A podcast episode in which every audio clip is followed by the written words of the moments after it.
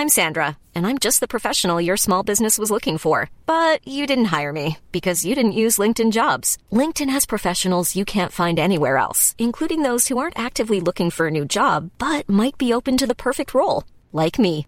In a given month, over 70% of LinkedIn users don't visit other leading job sites. So if you're not looking on LinkedIn, you'll miss out on great candidates like Sandra. Start hiring professionals like a professional. Post your free job on linkedin.com slash people today. It's that time of the year. Your vacation is coming up.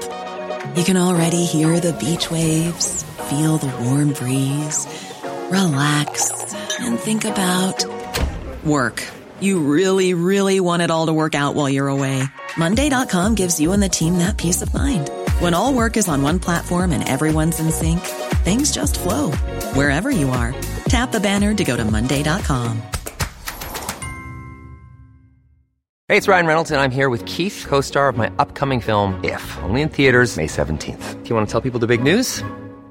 All right, I'll do it. Sign up now and you'll get unlimited for $15 a month in six months of Paramount Plus Essential Plan on us. Mintmobile.com slash switch. Upfront payment of $45 equivalent to $15 per month. Unlimited over 40 gigabytes per month. Face lower speeds. Videos at 480p. Active Mint customers by 531.24 get six months of Paramount Plus Essential Plan. Auto renews after six months. Offer ends May 31st, 2024. Separate Paramount Plus registration required. Terms and conditions apply if rated PG.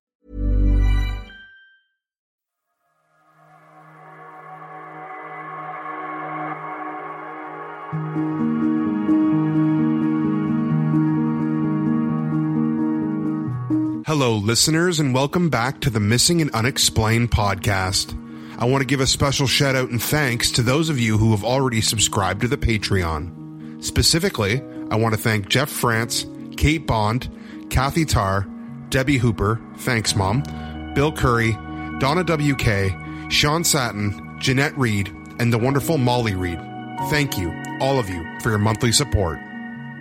For those of you who haven't stopped by the Patreon, head over there and check it out.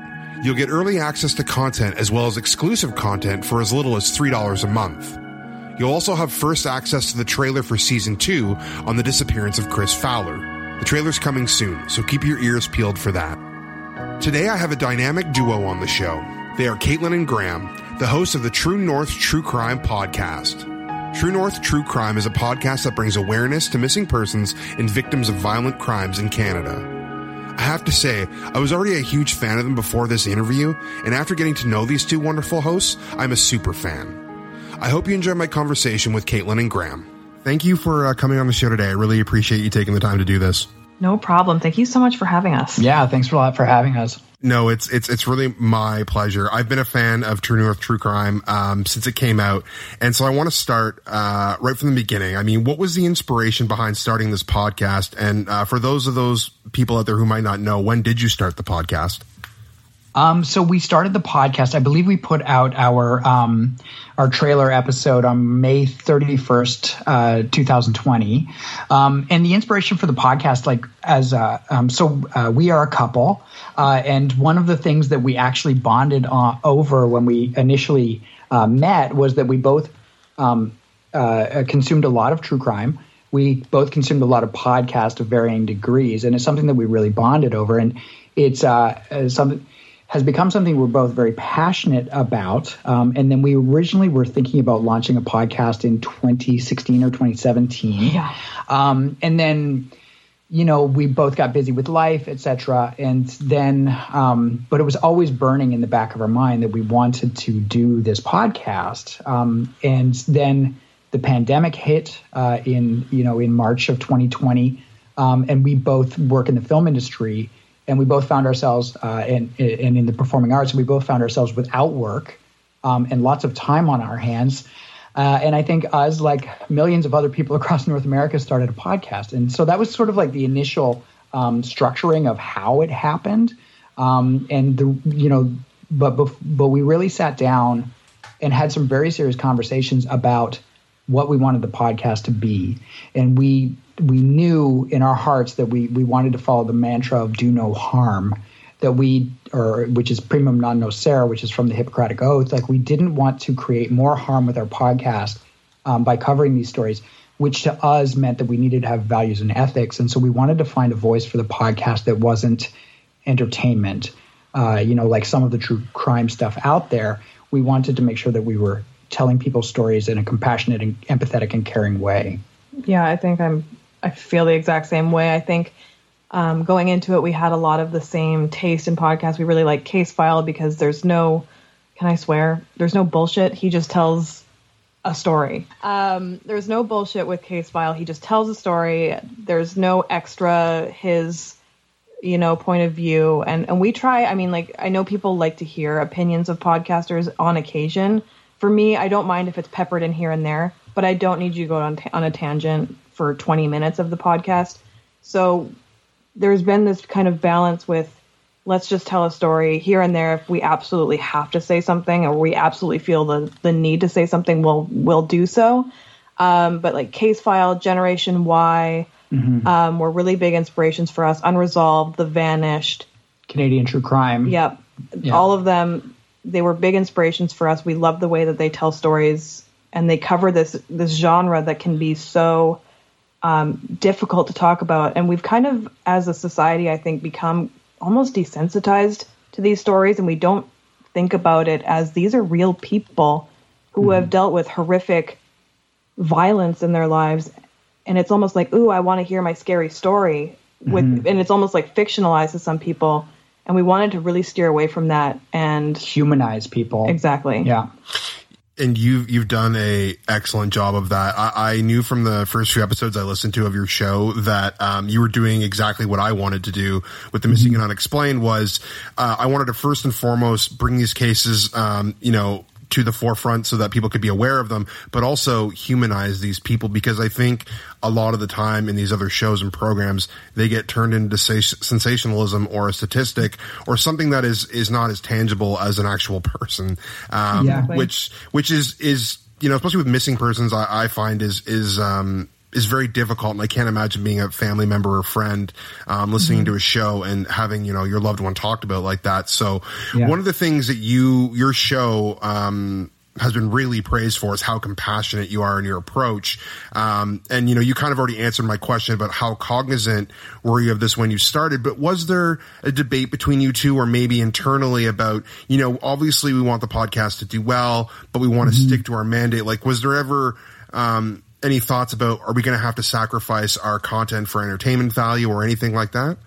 No, I, I, I think a lot of people actually do want these stories to be told this way. I think for like if I'm listening to a podcast and there's laughing or you know shitting on a person for having maybe addiction issues or mental health exactly issues or, yeah and that kind of stuff I I will I'll turn off a podcast. I don't need to sit there and you know hear you talk about somebody in that in that way. And I think that there are a lot of people who want these stories to be told in a compassionate way and so they can actually connect with the person and maybe feel the pain that they were going through at the time where something bad happened to them.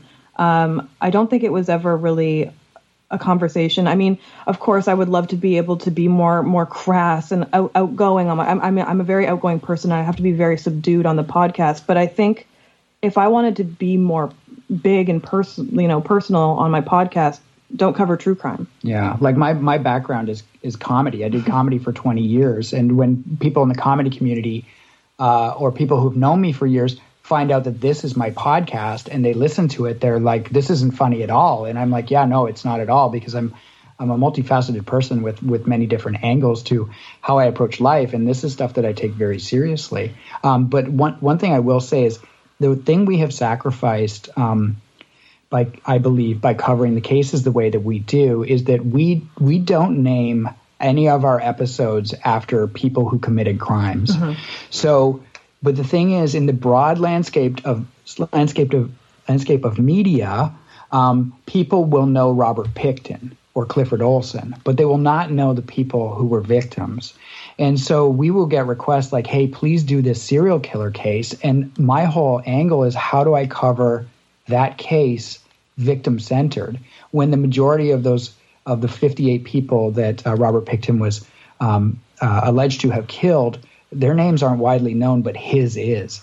And so here's the thing is because our podcasts are named after missing people or people who are victims of crime, I I would guarantee we don't get as many downloads as, as if we had done an episode called Robert Pickton. If we did a six episode, uh, six part episode on Robert Pickton, called it Robert Pickton, I bet you we'd get tons of downloads on it, like more than we do with the podcast right now.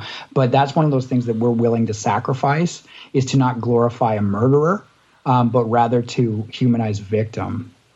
That's that's incredible. I mean, that's so well said, and that's exactly how I feel. Like I approach this podcast with zero expectations, other than that. Um, you know, mm-hmm. I really wanted to um, dabble with missing persons narrative in a really respectful, humanizing way. And if it got hundred downloads or a thousand, it didn't matter. It was like I want to do this right, and I want to do it my way.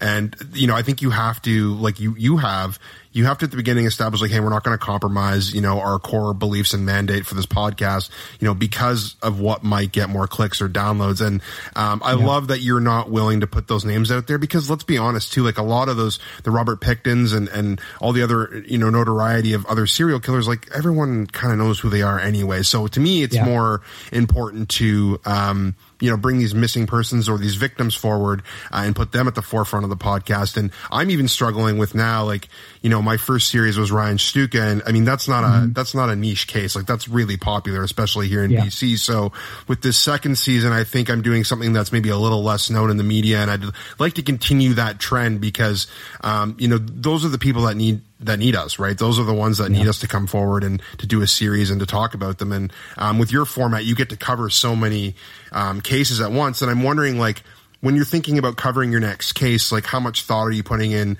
how you're choosing it? Like, is it based on you know how popular it is? Is it based on geography? Like, how do you go about that selection process?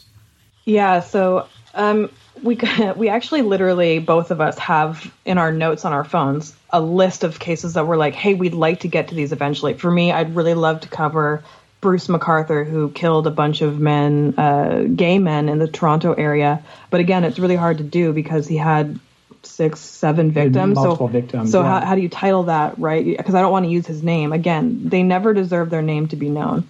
So, but going going from that is, um, we try not to cover cases from the same provinces over and over again. I do I know we do do a lot of BC, but that's just, because we're that's where we are. Um, but if we're doing a lot of BC, we might jump over to the East Coast or the prairies or even um, the territories. We try to jump around a lot so we make sure that all of the country is covered and they feel like we care. Um, but you know, our next episode is actually going to be Trina Hunt, who um, you know, is the woman, woman from Port Moody who went missing, and her remains were just um, identified. identified and announced that she was indeed a victim of homicide. And so, obviously, so the, we're yeah, covering. This started as a missing person. Like we already had this script kind of ready to go as a tool to find a missing person, and now we've had to Pivot. quickly change gears. Yeah. Yeah, but I mean, you know, I, I really want to quickly tell that story because obviously people are um, demanding answers, and they and they don't really know where to get good information and a, and a complete storyline. So I feel that's important to get out quickly. And then, of course, because we're going to get updates, uh, you know, hopefully quickly with that case, uh, we'll do some TNTC shorts with updates on that case as well. Yeah. And so, so there's a few factors we look at. Um, like Kate just said, we do look at the country as a whole. So you know, I don't want. I know we do a lot of BC cases, um, but we also are trying to brand, like to make sure that we're reaching across the country in different ways.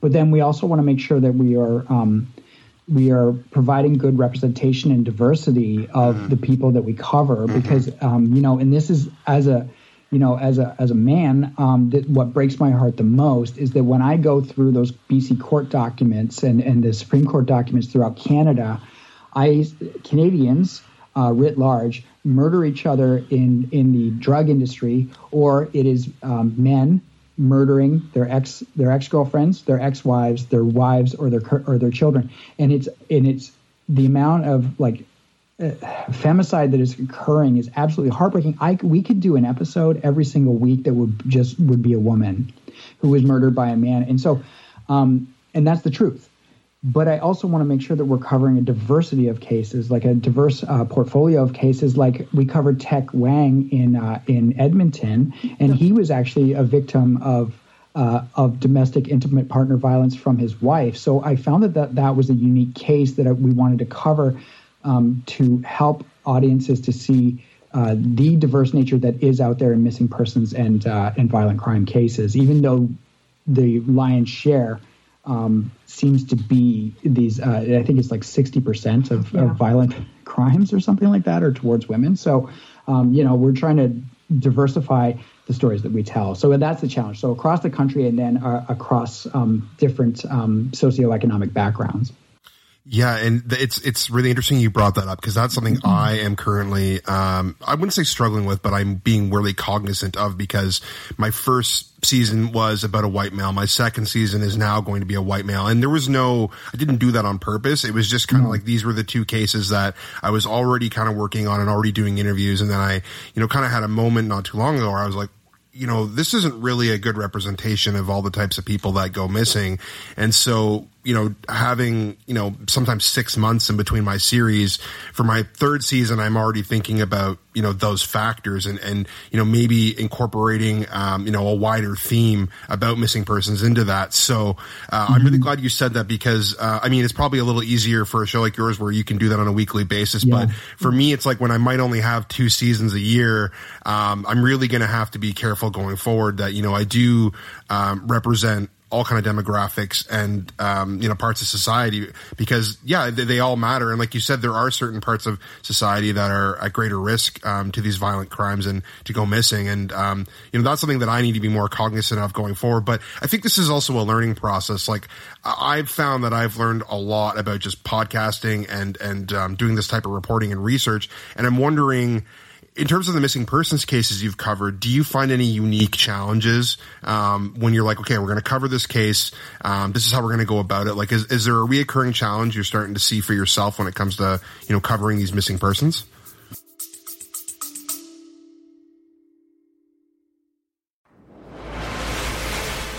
Hello, nerds. Come listen to the History Nerds United podcast and let's make history fun again. We interview today's best authors, whether they are established Pulitzer Prize winners or someone debuting their first book.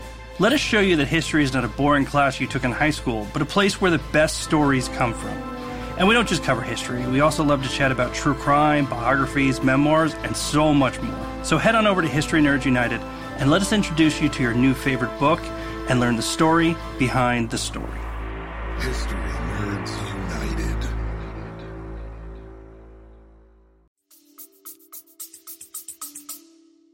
Yeah, I just want to go back and say it's uh, don't feel bad that like both of your cases have happened to be white males. Like I, I don't I don't think that's necessarily an issue, especially because a lot of the times I don't think audiences always realize some of these cases find us.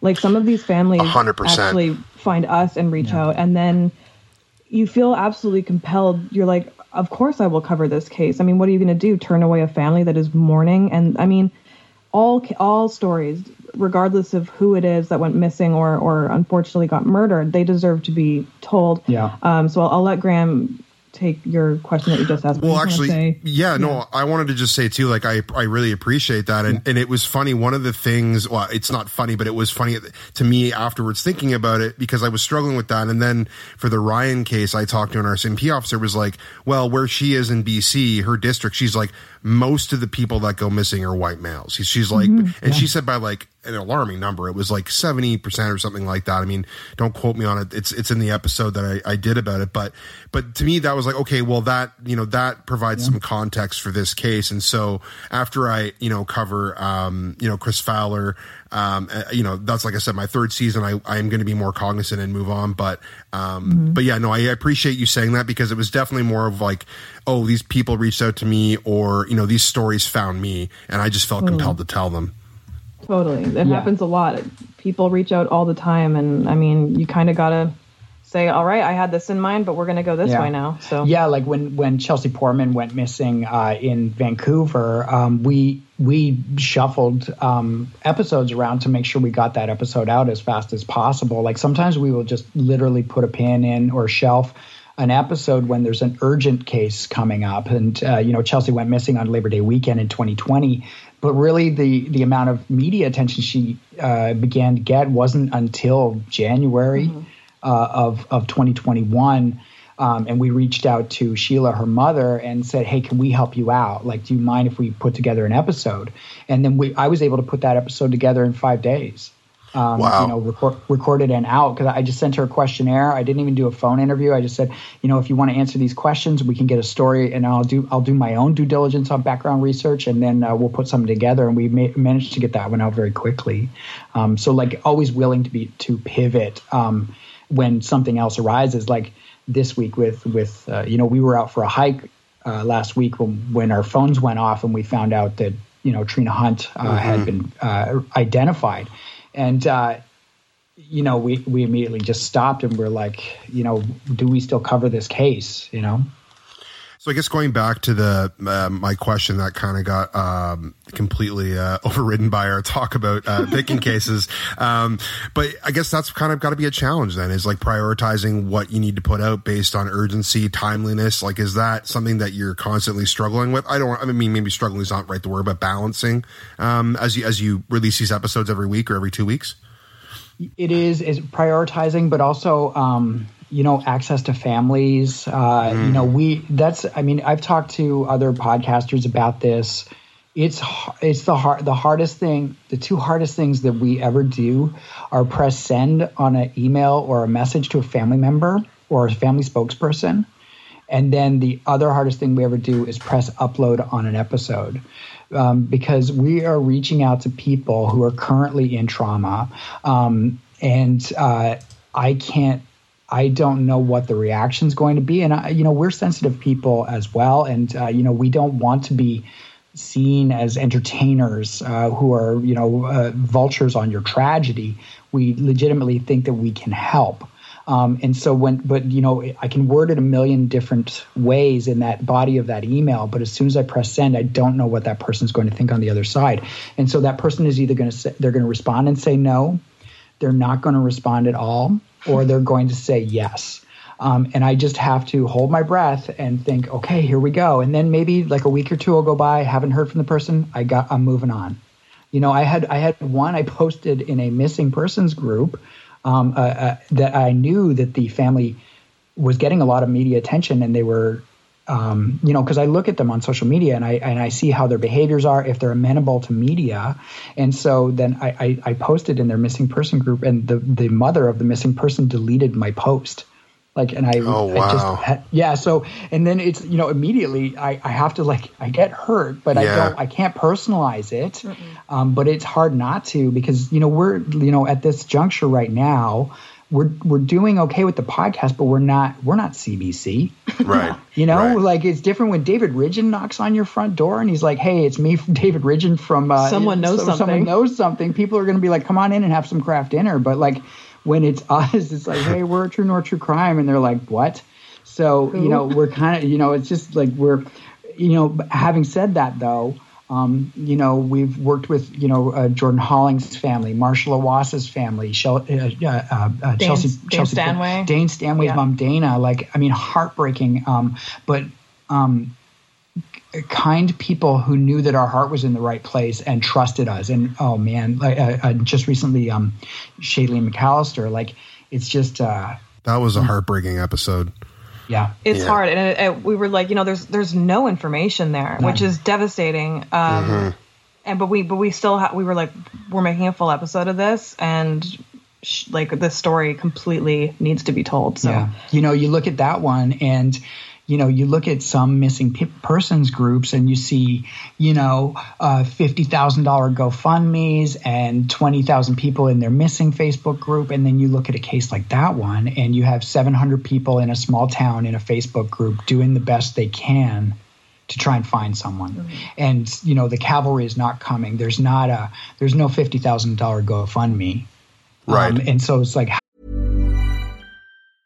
Hiring for your small business? If you're not looking for professionals on LinkedIn, you're looking in the wrong place. That's like looking for your car keys in a fish tank. LinkedIn helps you hire professionals you can't find anywhere else, even those who aren't actively searching for a new job but might be open to the perfect role. In a given month, over 70% of LinkedIn users don't even visit other leading job sites. So start looking in the right place. With LinkedIn, you can hire professionals like a professional. Post your free job on linkedin.com slash people today. Hey, it's Ryan Reynolds, and I'm here with Keith, co star of my upcoming film, If, only in theaters, May 17th. Do you want to tell people the big news? Right, I'll do. Sign up now and you'll get unlimited for $15 a month in six months of Paramount Plus Essential Plan on us. Mintmobile.com slash switch. Upfront payment of $45 equivalent to $15 per month. Unlimited over 40 gigabytes per month. Face lower speeds. Videos at 480p. Active Mint customers by 531.24 get six months of Paramount Plus Essential Plan. Auto renews after six months. Offer ends May 31st, 2024. Separate Paramount Plus registration required. Terms and conditions apply if rated PG. How do I get how do I how do I do right by this family and help them in this very challenging situation? Or even with with Dane Stanway's story, Dane Stanway was um, he, he struggled with substance misuse. He was a gangster. He did he did you know he did a couple two years in prison for an assault. Like he's not um, by um, you know the the general standard a likable character or protagonist because of some of his behaviors, right? But it's like but he's still missing and his mom needs answers.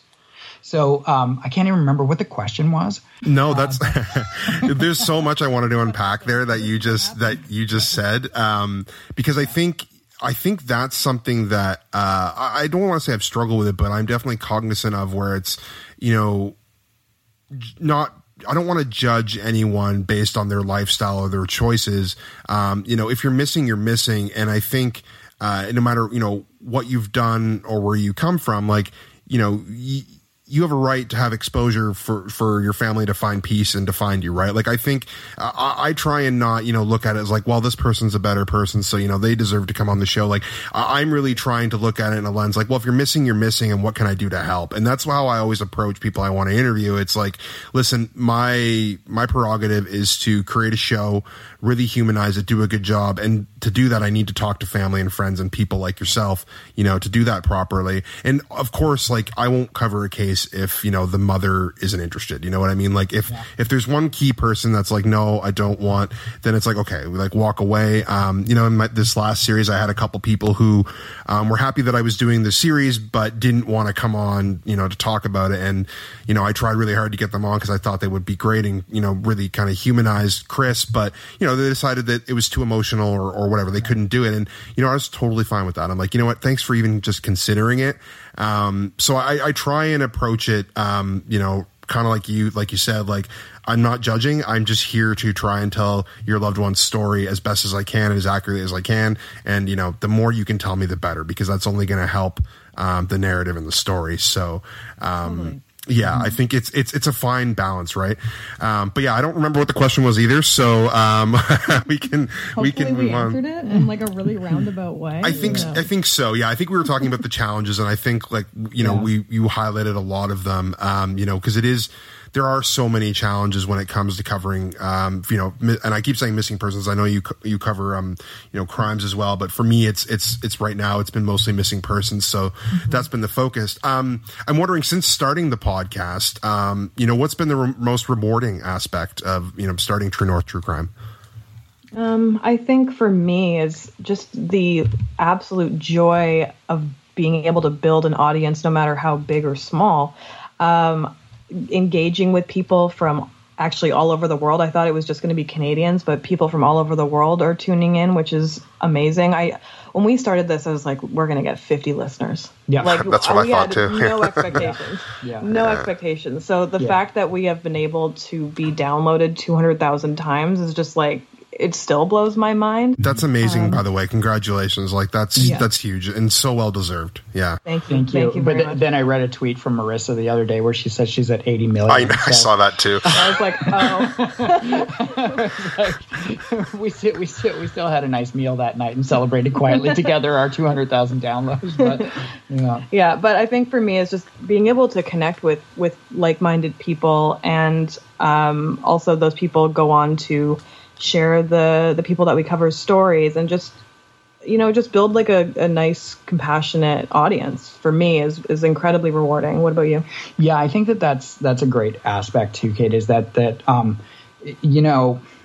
You, you, you. When I when I worked in live performance, you you trained an audience what when uh, you trained an audience if you're a good performer you they know when to laugh uh, they know when to cry that kind of thing and i'm not saying we trained our audience but we did make sure that off of the top every single episode we explain we are not coming from a place of judgment. This is what we do. Like, and it's a carp. Like we've had people reach out to us and be like, "You guys are too lefty. Uh, you guys should be more like." Uh, uh, sword and scale and uh, Well, go listen to Sword and Scale then. that's kind of what we said. We Yeah. said, hey, thanks for reaching out. Um, and also, like, we have no political bias in our episodes at all, like, ever. And so, like, you know, we, we're just using person centered language. That's it. You know, like, we're just trying to approach these stories with compassion. So, um, the, the rewarding thing has been that because we kept on putting out those lures, the lures of kindness, the lures of understanding, that kind of thing. I feel like that's who we started bringing into our podcast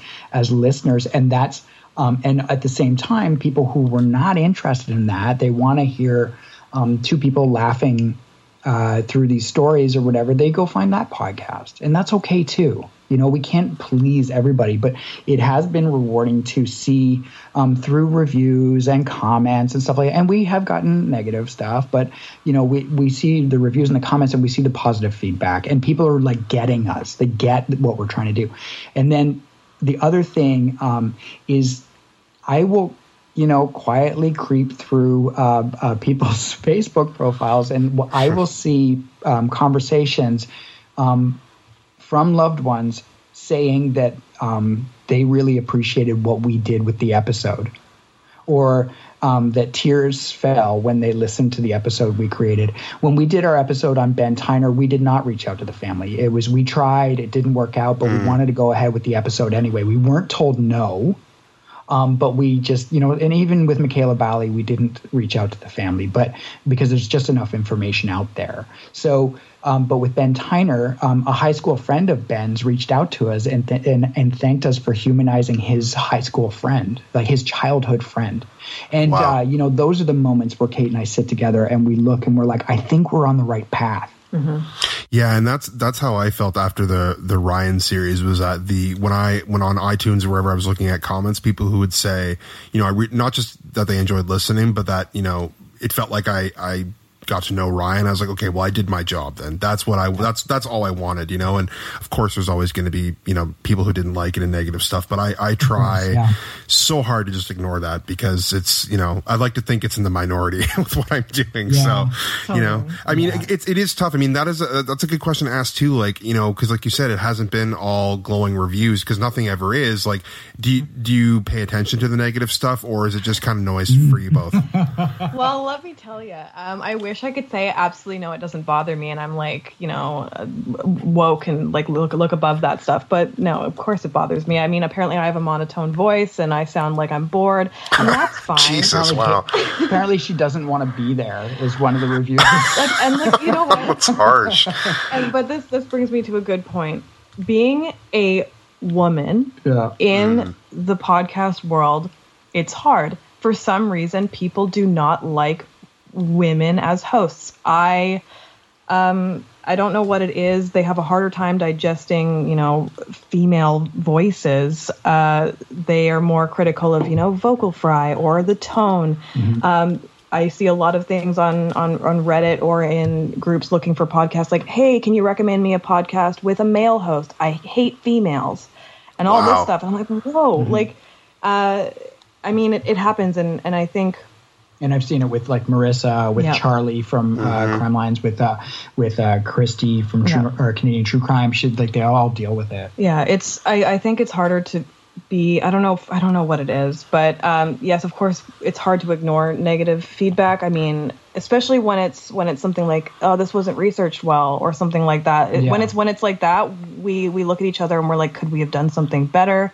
But I think, I think the critique is in some ways good because it allows us to, you know, work on our sound production. I mean, we start again. Yeah. We started this last year. I've never produced anything audio in my life. I worked Right. in the film industry as an agent. I have no idea what I'm doing. I just I picked up GarageBand, a couple of Blue Yeti mics, and I was like, let's roll. Yeah, they're if they're going to criticize Kate's voice or whatever, like what they don't know is that Kate's the one who's recording and editing everything, and I'm just sitting there uh, vaping, waiting to say my lines. You know, like she's working her ass off to get these episodes um, sounding good, and we what the learning curve that we've had over the past like twenty something episodes has been uh, you know huge. Yeah, I'm, I'm even afraid to go back and listen to our first episode now. Yeah. I, I can't do Yeah. it. But yeah, I think I think you know, I mean, negative comments were always going to come. I, I said to him when we started, I'm like, look, we got to be prepared for any kind of feedback that we get, and if and if people have you know negative things to say that are maybe true, like let's not let it get to us and let's make those changes. I I like negative comments sometimes. Like I mean, they're when they're when they're you know constructive. That's and yeah. that's what I was going to say. Like if they're not constructive, then it's just noise. But you know, there is an element when you're first starting. I'm noticing is the constructive ones. There hasn't been many of them, but there's been a few, yeah. and you know they they are helpful. And and that is my biggest fear is getting something really wrong and being called out yeah. for it and being like, well, you know, you're you're absolutely right. I, I got that wrong, and that's on me. So, um, but yeah, so I didn't mean to interrupt. Go ahead. So no, of we, course. We just co- we covered a case. Um, this one hurt a lot. Uh, this negative comment, and I'll tell you why. Because we we we ventured a little bit. We're finding our voice, right? And we ventured a little bit out of our lane, and we covered the death of uh, of two children. And um, but the thing is, I made sure that we researched um, everything. We went through the divorce court papers. I found a UBCP or UBC law review um, uh, paper on that case, and I and I did a deep dive into again intimate partner violence and coercive control and stuff. And so we and we made sure that even with the court documents, we steered away from um, the uh, more terrible details of the murder. Um, and so we, we put this thing together, and I really felt that we had put together a, a uh, an episode that was compassionate but told the truth of the story and highlighted what the problem was. And uh, and the next day, once we uploaded it, um, we immediately got uh, a comment on our Instagram from someone who was involved with it who called us out for doing entertainment. And the thing is, that mm. is like, if you know us, that's not what we do. We don't mm. do entertainment. And so it was that one hurt. Um, and I, you know, we tried to respond with like, hey, this isn't what we were doing. Like, and we explained it. But, but the thing is, what I, what we needed to understand was that was their point of view at that time. They're very close to that case. Right. It was only, it was only three years ago. Um, and maybe you know, had we done it, had we to do it again, maybe we wouldn't have covered that. So it's it's a matter of like finding the right time to do certain cases too, and that feedback from that person. Um, it did it, it it hurt and it made me you know think twice for sure even though i still stand by what we put out mm-hmm. um, i think i don't know if there was a right time to ever cover that particular case well child uh, like violence against kids is always going to be something that people either mm-hmm are able to listen to or are completely unable to listen to that and i i get that um, we put warnings at the beginning of it i mean we always put warnings but like special warnings for like hey this is this includes violence against children yeah um and I don't I don't know if there is a perfect way to cover a case like that. But and, and I think even like American podcasters mm-hmm. can get away with it more because there's 350 million of them, whereas uh, of people in the United States. Whereas, like with Canada, there's only 30 something million of us. So these cases are actually generally quite close to home for someone in Canada. It's not just a random shooting in Kansas or something like that. This is like, these are like, oh, you mean that case that happened in you know, in St. Catharines, Ontario. Yeah, I know my cousin lives there. You know, like people know each other in Canada in a weird way. And I guess um, I guess that's kind of too like a bit of a disadvantage, um, you know, being a. Canadian podcast. And I'm assuming you're, you know, for now just going to cover Canadian cases and content. Um, you know, it, there isn't as an extensive amount of cases as there are in the US just based on population alone. Is that something that, I mean, obviously you're just starting out and there's still yeah. a lot more cases and, and events to cover, but um, is that something that worries you about being a Canadian podcast? Is, is maybe being limited in some of the choices you can make in terms of content? Um, I, I, I don't worry about it too much because I, I have I currently have probably 50 episodes written in my notes on my phone. So I, like wow. not written fully, but like just the titles of the episode. So like I, I, feel like there's a lot in Canada actually, which is part of the reason why we wanted to do the podcast because you know it's not just uh, Tim Hortons and and uh, politeness. Yeah, uh, I I mean for me I'm like oh what if we run out of cases? But then I realize how impossible that would be, and I think the advantage to being a Canadian podcast is these stories ne- like haven't necessarily been told ad nauseum. You know what I mean? I think a lot of people gravitate towards American crimes because they're just a little bit more sensationalized, sensationalized, popular. Um, but I mean, we have a lot of incredibly messed up cases in Canada that haven't really been told in the same way. So I almost think that that's an advantage. But again, the disadvantage is Americans might not care as much to listen to Canadian stories. Yeah. Yeah, and I think that's probably part of the balancing act um, of being a Canadian podcast is you know you want to draw in those U.S. listeners as well, but um, like you said, I think there are, there are a lot of Canadian cases that do interest a U.S. audience, um, especially mm-hmm. in the Pacific Northwest. Um, yeah. You know, there seems to be a lot of intrigue around that. We're uh, we're getting near the end here, but I, I, have to ask this question because I'm curious. As a couple who started a podcast, what is what has that been like in terms of just um, you know? Has it, I'm sure it's been it's been challenging at times. Uh, you two seem to get along still. Um, you know, has it has it been has it been difficult at times? I mean, we're you know working so closely together, and you know, you're not. It's not like you're dealing with really light content either. You're dealing with very heavy yeah. subject matter. So I'm wondering if you can tell me about you know what that's been like the last year or so. Yeah, I mean, I still work 12 hours a day from home uh, at my film industry job. Um, Graeme is not currently working full time. Mm-hmm. Love you so much. Yeah. Um, uh, so he's he's actually he actually does most of the the all of the writing and the research, and I just kind of sit down, record, and edit. So that's been nice. Um, there have of, of course any any any time a podcaster has a real job and then this job that they come home to. It's not even just a hobby. This is a full time job. And I think that people don't realize how much time a podcast takes. They're like, I'm going to start a podcast. It'll be easy. And then you oh sit down gosh, and you're no. like, oh my God, this is a lot of work. I have no idea what I'm doing. And like the research alone takes days, the writing takes days, and then the record and edit process for us is like at least eight hours. Um, so I think for me, it's just been like I don't have time to record today. And then you know he gets upset because he wants to record and I'm like I just can't. So that's been like the only kind of rift. I mean I I think we've done a really good job of uh, saying maybe not today. Let's do this. You know we do it on the weekends primarily is when we record. Mm-hmm. um, but I, I, don't know. I think we I think we get along well. yeah, I think you know at first we weren't sure how to delegate the work, mm-hmm. um, and then we we began you know because uh, Kate wrote uh, a couple of the first episodes we co-wrote two of the first episodes and then I it, um, uh, the film industry came back for um, Kate's side of the business uh, not so much for mine so I had more time and so um, I I just kind of fell into that research writing mode, which is which is okay because I actually really like that.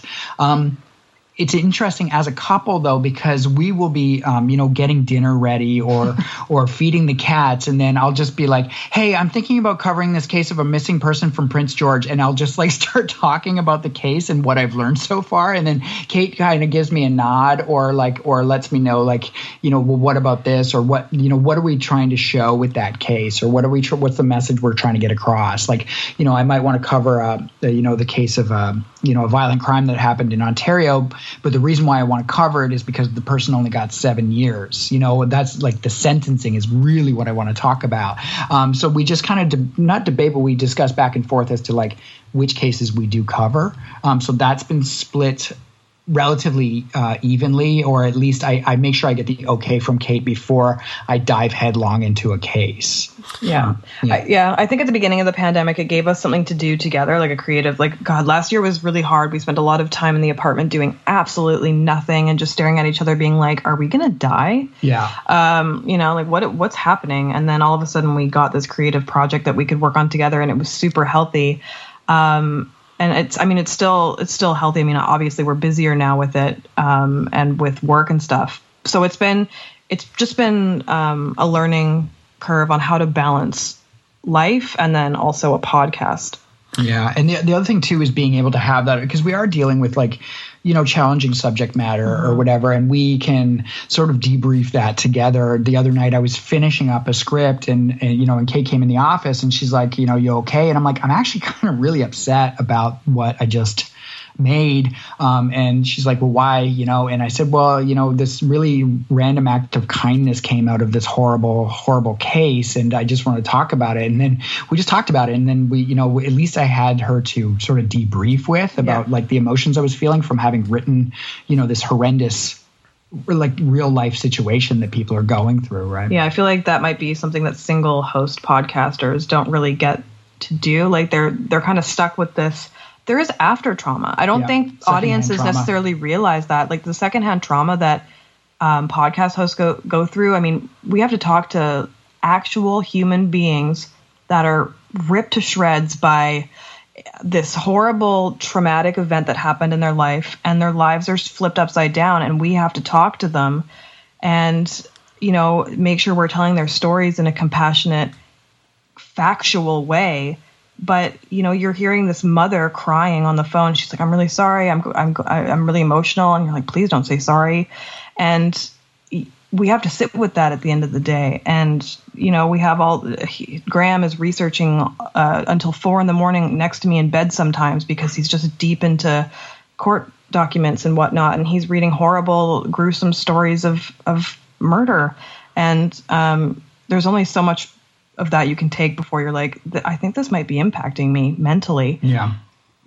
And that's what, yeah, and that's so that's like the definitely a positive of being a couple who who work on this together. Uh, and then the you know the one other thing I will say is like with regards to the workload, one day I just woke up and decided that we because we were a once every two we released every two weeks, right? That was our that was a schedule that we agreed upon that was doable. Um, that way, if we got busy with life, we still thought we could keep up with the every two weeks thing. And then randomly, I woke up and I'm like, I'm going to start doing TNTC shorts. We're going to release an episode every week. and you know, like there, you know, I just, I literally doubled our workload uh, without really talking about it. I'm like, this is just something I'm going to do. Here's the positives, and it's I didn't. eight minutes long it'll be fine It'll be fine. And now it's like every weekend we're like, let's go for a hike, and I'm like, well, we got to record. you know? So you know, it's like uh, you know, two, two brains working uh, at the same time on this podcast can sometimes uh, um, overcomplicate things, like I did with TNTC Shorts. Um, but I, I still stand by it. Well, I think it's great. I I love the shorts and I love the full length episodes. Um, yeah, and I think weekly is obviously, if you can do it, is the way to go. Um, I've been kind of doing weekly with these interlude interviews leading up to season two, and I'm like, I don't think I'll be doing this again because it's it's it's been it's you know it's a lot more work than it's it's always a lot more work than you think it's going to be until you start doing it, and you're like, oh yeah, this is you know this this, this is a lot, but uh, I absolutely love it. I love the podcast, and I want to thank you both so much for coming on the show. Um, it, it was a pleasure chatting with you, and I, I can't wait to see um, you know what you cover and what you do in the future. Thank you so much for having us. It's been an absolute pleasure to talk to you, and thank you for listening to True North True Crime. I hope you enjoyed my conversation with the hosts of the True North True Crime podcast. You can check out their podcast at the link in the description. If you haven't checked out my Patreon page, please do and consider supporting the podcast. If you're already supporting me, thank you. As always, thanks for listening to the Missing and Unexplained podcast with me, Tyler Hooper.